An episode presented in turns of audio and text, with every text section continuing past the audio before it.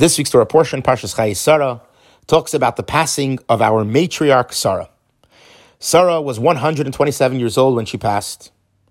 Sarah was like a mother to all people in her time. She hosted many guests and taught them to believe in God in monotheism. It is said that, that as long as Sarah lived, the presence of God was felt in her tents. Hashem also blessed her dough, that she always had plenty of bread, and the candle that she lit on Erev Shabbos remained lit until the next Shabbos.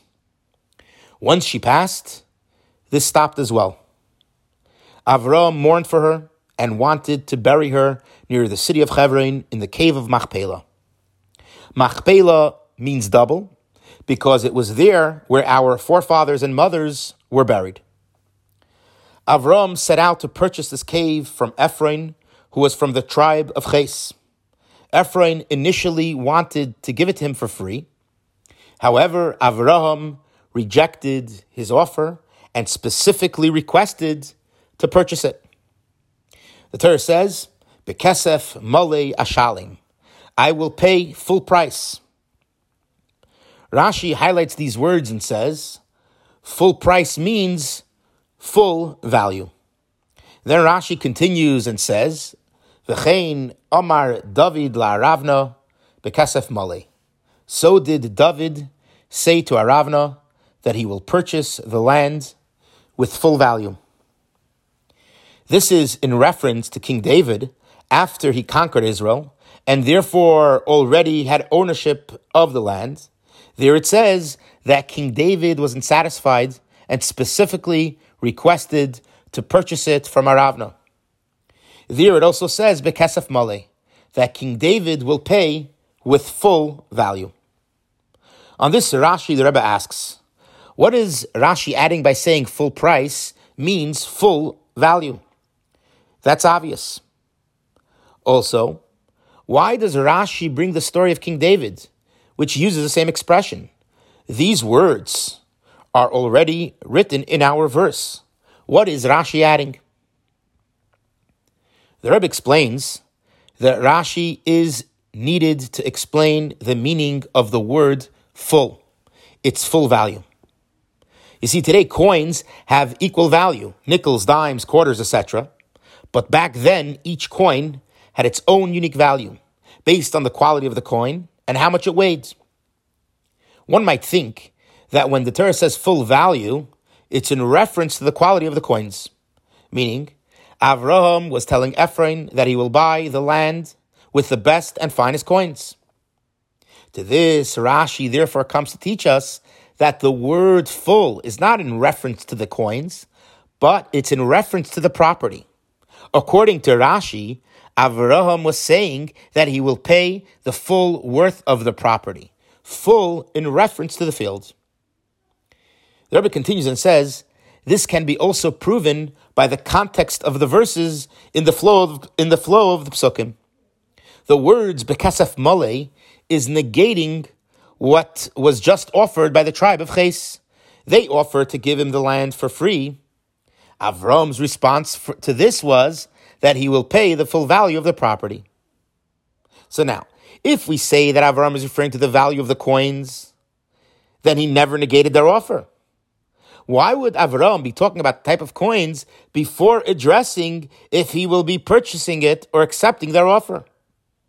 Therefore, we must say that when Avram said, "I will pay in full value," that it's referring to the fields, that Avram is willing to pay the full value of the cost of the field and is totally rejecting the offer to receive it as a gift. This answers why Rashi is needed to explain that full value here means the full value of the property and not the quality of the coins. But one can still ask, why did Rashi bring the whole story about King David and Aravna? Because one may still possibly conclude that, that the translation of full value refers to the quality of the coins. And to negate this, Rashi brings proof to his explanation from King David. One can ask, while it doesn't totally fit with the narrative of the verses, Maybe we can say that by Avram answering the tribe of Ches with saying he will pay with full coins, this proves that Avram is negating their offer and is therefore talking about the quality of the coins. Meaning, we can still say that full value means the quality of the coins. While Av- Avraham didn't address the gift pro- proposal, he indirectly answered it by talking about the coins, meaning that Avraham wants to pay for it and not accept it as a gift. To this, Rashi brings reference to King David and Aravna to endorse his opinion that full value is not referring to the quality of the coins, but only referring to the purchasing of the land from Ephraim. To this, there, we see clearly that when King David said full value, it could not have been referring to the quality of the coins, but only to the purchase of the property. That was the only thing that mattered to King David. There it says that King David specifically desired to purchase it from Aravna, and he did not want to accept it as a gift. King David had already conquered the land of Israel and already had rights to the Temple Mount, but he insisted, insisted on purchasing the Temple Mount as well. There King David clearly says to Aravna, I don't want to lift that which is yours to God. He didn't want Aravna to feel that he had any stake or ownership in the future sacrifices. He wanted to make sure that the prior owner had zero affiliation and zero association to the land, which he will bring sacrifices to God.